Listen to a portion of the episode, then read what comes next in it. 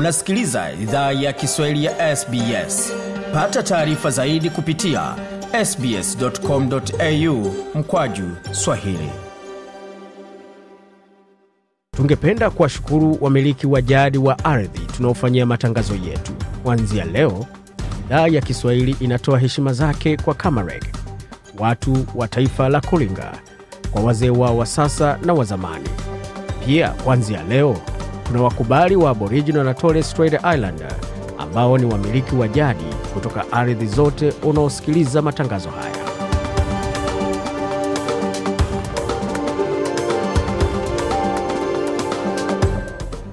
Jambo pote ulipo na karibu katika makala idhaa ya Kiswahili ya SBS. Uko na migodi migerano, tukuletea makala kutoka studio zetu za SBS na mtandaoni anani ambao ni sbs.com.au mkwa juu swahili. Hivi sasa ni saa 12 dakika ni moja kwa masaa ya mashariki ya Australia, vilevile vile, ni saa tano dakika moja kwa masaa ya mashariki ya Afrika na saa nne dakika moja kwa masaa ya Afrika ya Kati. Hapo mengi ambao tumeandalia, lakini tuanze kwa upande wa swala zima la wagombea wa urais pamoja na wagombea wa ma wa viti mbalimbali barani Afrika, hususan katika Jamhuri ya Kidemokrasia ya Kongo. Mmoja wao ni Mwaustralia ambaye ameamua kurusha kofia yake katika kinyang'anyiro cha kuwa mbunge. Je, ni kwa nini ameamua kuwania ubunge katika Jamhuri ya Kidemokrasia ya Kongo? Tumeona huku nchi za ugeni ambako tunaishi, tunaona kwamba demokrasia gisi inaenda, tunaona gisi wananchi wanaishi vizuri, tunaona gisi serikali zinaishi zinaenda vizuri, zinaongoza vizuri. Ndio maana sisi tunasema kwamba huo mfumo tunataka tupeleke nyumbani isiwe tu mambo ya kuongea demokrasia demokrasia na haifanyiki. Tunataka tuje na mfumo mpya ambao tutauleta nyumbani, na huo mfumo ni kufanya tuondoe nchi yetu, tuondoe raia wetu kwenye maskini.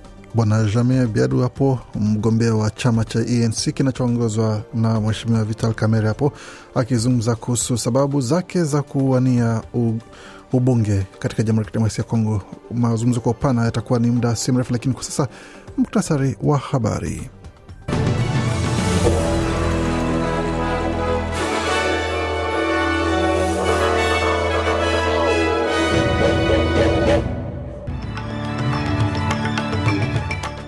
Katika muktasari wa habari jioni hii ya leo, serikali ya shirikisho hii leo imetangaza kuanzishwa kwa vituo vya kusomea vya vyuo vikuu. Waziri Mkuu Anthony Albanese amesema kwamba anaamini Waaustralia watapiga kura ya ndio katika kura ya maoni ya sauti ya Waustralia wa kwanza, na Waustralia wajiandaye kukaza mikanda na kuhisi maumivu ya ongezeko ya bei za umeme. Hiyo ni kwa mujibu ya taasisi inayoshughulikia masuala ya kisayansi hapa nchini. Kimataifa, kikosi cha Afrika Mashariki kuanzisha uchunguzi kuhusu mauaji yanayodaiwa kufanywa na kikundi cha M23. Watu wanane wafariki baada ya jengo la makazi kuporomoka mjini Cairo, na wakuu wa nchi za Afrika wasema lazima changamoto za kidemokrasia, usalama zikafanyiwe kazi barani Afrika. Na katika michezo, siku moja ya salia kwa kombe la dunia la wanawake kuanza nchini New Zealand na Australia. Timu za Afrika kadhaa zitakuwa dimbani kupeperusha bendera ya bara la Afrika. Yote haya na mengine mengi zaidi, jiunge nasi katika makala ya michezo.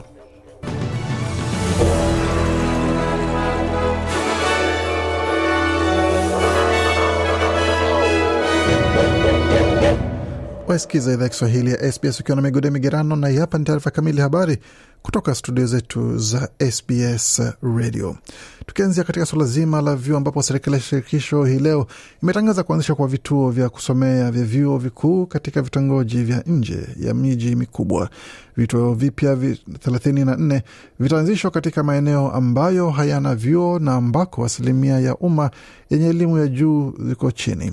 Vituo hivi pia vitatoa kompyuta, internet, sehemu za kusomea na misaada ya ana kwa ana kwa, kwa kitaaluma kwa wanafunzi. Vituo hivyo pia vitatumika pamoja na vituo 34 ambavyo vipo katika maeneo ya kanda. Serikali itatumia pia takriban dola milioni 67 katika hatua hii mpya. Waziri wa elimu wa shirikisho Jason Clare amesema vituo hivyo vimeanzishwa sambamba na mapendekezo ya ripoti atakayozindua hapo kesho Jumatano tarehe 19 Julai kuwasaidia vijana kutoka sehemu za nchi wawe sehemu ya nguvu kazi ya usoni. Huyu hapa na maelezo zaidi. What this report says is that over the next 10 years, 9 out of 10 new jobs will require you to finish high school. Anasema kile ambacho ripoti hii inasema ni kwamba katika miaka kumi ijayo, kazi tisa kati ya kumi zitahitaji uwe umemaliza shule ya sekondari kisha uende TEF au chuoni. Hiyo ina maana kwamba katika miaka ijayo tunahitaji vijana wengi zaidi wamalize masomo ya sekondari na waende TEF au chuoni. Leo takriban kijana mmoja kati ya wawili ambao wana miaka ishirini hadi thelathini wana shahada ya chuo, ila ni kila sehemu ambapo si kila sehemu ambapo hali ni kama hivyo. Kutoka suala la elimu tuelekee moja kwa moja katika suala zima la kampeni za kambi ya ndio au la, ambapo waziri mkuu Anthony Albanese amesema anaamini Waaustralia watapiga kura ya ndio katika kura ya maoni ya sauti ya Waaustralia wa kwanza wanapotafuta maboresho ya matokeo kwa Waaustralia wa kwanza. Kauli hiyo imejiri wakati tume ya uchaguzi ya Australia imechapisha rasmi kesi za kampeni za ndio na la kwenye tovuti yake. Pande zote zimeweka wazi kesi zao katika insha za maneno elfu mbili na zitakazojumuishwa katika vitabu ambavyo vitatumwa katika nyumba za wananchi angalau wiki mbili kabla ya kura hiyo ya maoni.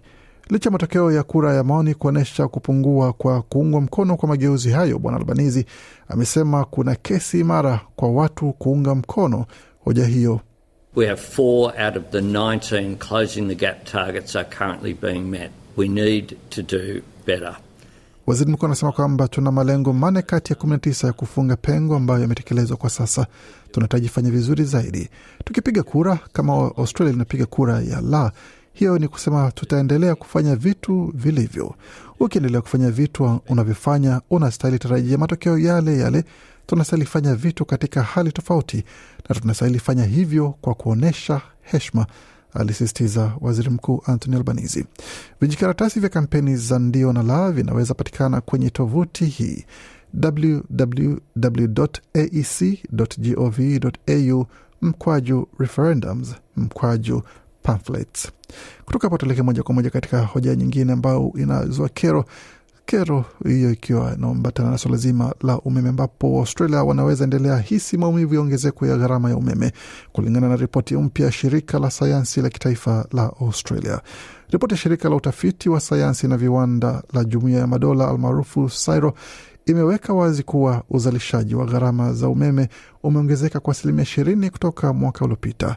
Matukio ya kimataifa kama vita nchini Ukraine kujumuishwa na hatua ya kuondoka kwa matumizi ya mafuta vimesababisha mahitaji makubwa kwa mali ghafi na ongezeko la bei.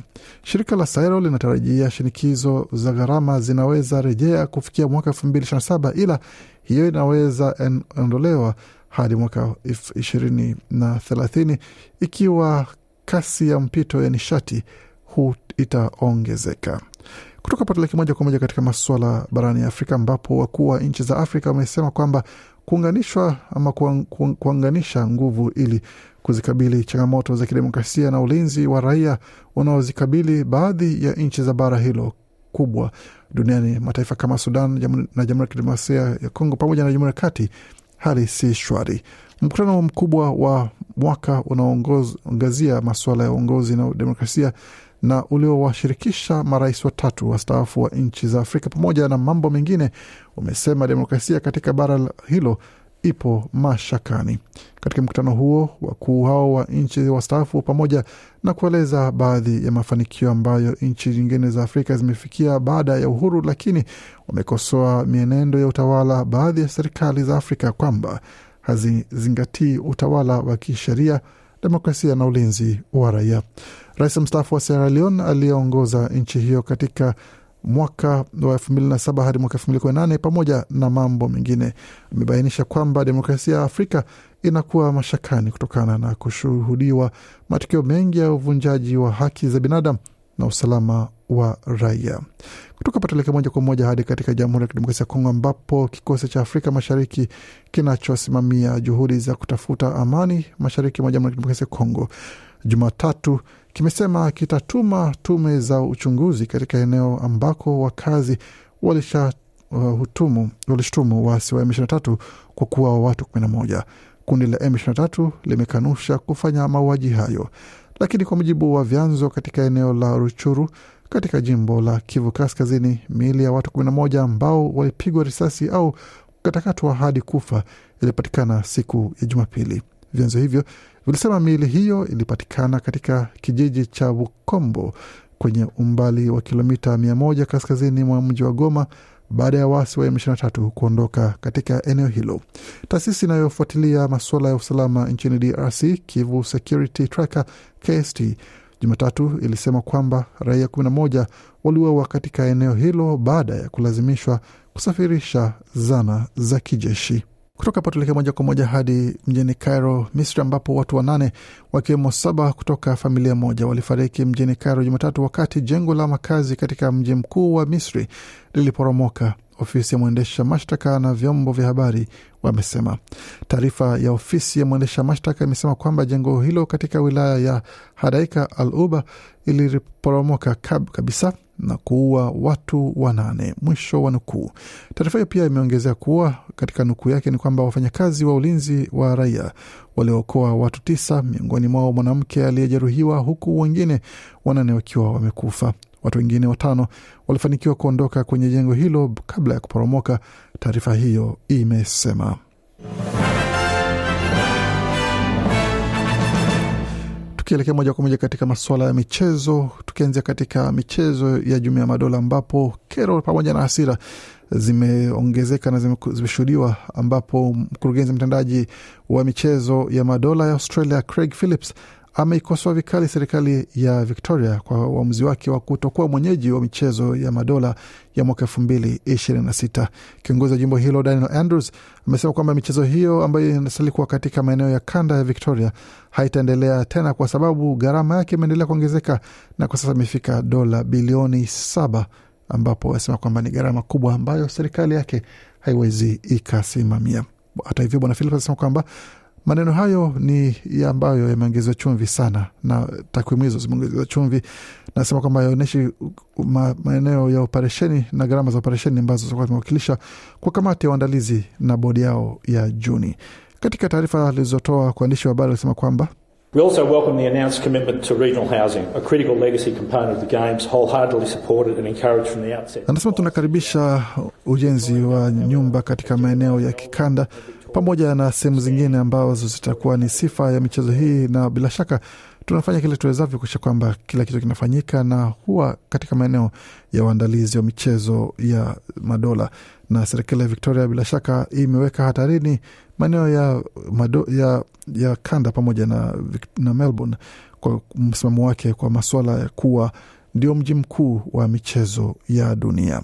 Kutoka tuelekee moja kwa moja katika suala zima la mchezo wa mpira wa miguu kwa wanawake, ambapo kombe la dunia litaanza kesho jijini Auckland, New Zealand, kwa mechi ya kwanza ambayo itakuwa ni kati ya timu ya New Zealand dhidi ya Norway. Mida itakuwa ni saa kumi na moja kwa masaa ya New Zealand, na muda mfupi baadaye itakuwa ni zamu ya Australia kufungua akiba yake katika kombe la dunia la wanawake, ambapo Australia watawakaribisha dimbani Ireland mida ya saa mbili usiku. Lakini kabla ya hiyo, mchezaji kiungo wa Australia Matilda Tam, Tamika Yallop amekosa mazoezi hii leo kwa sababu ya jeraha dogo lilopata katika mechi ya kirafiki ambapo pia ushiriki wake katika mchezo dhidi ya Ireland huko mashakani. Mchezaji huyo mwenye miaka thelathini na mbili alipata jeraha katika eneo lake la goti la kushoto katika dakika sabini na nne ya mechi ya kirafiki dhidi ya Ufaransa na aliondolewa dakika tisa baadaye uwanjani, na alikuwa naye kusema baada ya kuzungumza na waandishi wa habari. It just goes to show that football sometimes is a really cruel game, um, and especially given what she's gone through the last couple of months getting back from a previous injury. Anasema kwamba inaonyesha jinsi mchezo huu ni katili na hususan ambapo amekuwa akicheza katika hali nimekuwa nikicheza katika hali ambayo ni nzuri katika miezi iliyopita, lakini hali imekuwa hivi. Kwa hiyo mix ya kibinafsi yuko katika hali chanya na ataendelea kutazamia namna anaweza kushiriki katika mechi zingine zijazo na kuweza kujiimarisha kiakili katika mechi zijazo. Na hii inajiri masaa machache ambapo Australia inajiandaa kuondoka walikokuwa wanafanya maandalizi ya michezo hiyo na kuelekea moja kwa moja hadi katika jiji la Sydney ambapo watakabiliana na timu hiyo ya Ireland katika uwanja wa Stadium Australia hapo kesho mida ya saa mbili za usiku wa kesho tarehe ishirini Julai.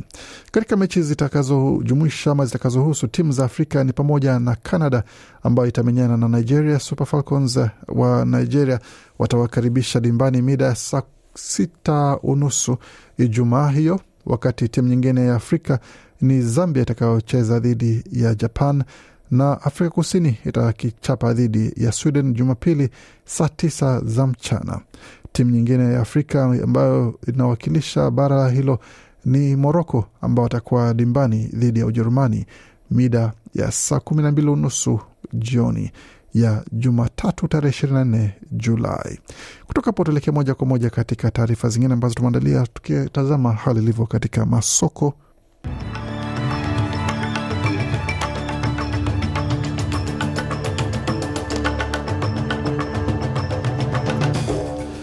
Katika taarifa za fedha, dola moja ya Australia ina thamani ya senti 68 za Marekani, wakati dola moja ya Australia ina thamani ya faranga 1930 za Burundi, na dola moja ya Australia ina thamani ya faranga 1686 na senti 30 za Jamhuri ya Kidemokrasia ya Kongo, wakati dola moja ya Australia ina thamani ya faranga 796 za Rwanda, na dola moja ya Australia ina thamani ya shilingi 2505 za Uganda, wakati dola moja ya Australia ina thamani ya shilingi 96 na senti 67 za Kenya, na dola moja ya Australia ina thamani ya shilingi 1669 na senti 80 za Tanzania. Katika utabiri wa hali ya hewa, tukianzia jijini Adelaide ambapo nyuzi joto pale ni 11.3, wakati Brisbane ni 17.6, Canberra 9.5, Darwin 30.9, wakati Hobart nyuzi joto pale ni 7.9 na Perth ni 18.8, Melbourne zikiwa ni 11.6, wakati Sydney nyuzi joto pale ni 17.2. Kufika pone mwisho taarifa ambayo tumeandalia kutoka studio zetu za SBS.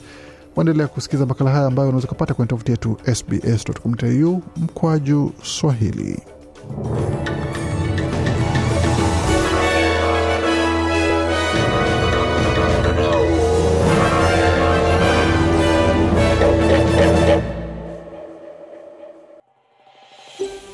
Je, unataka kusikiliza taarifa zingine kama hizi?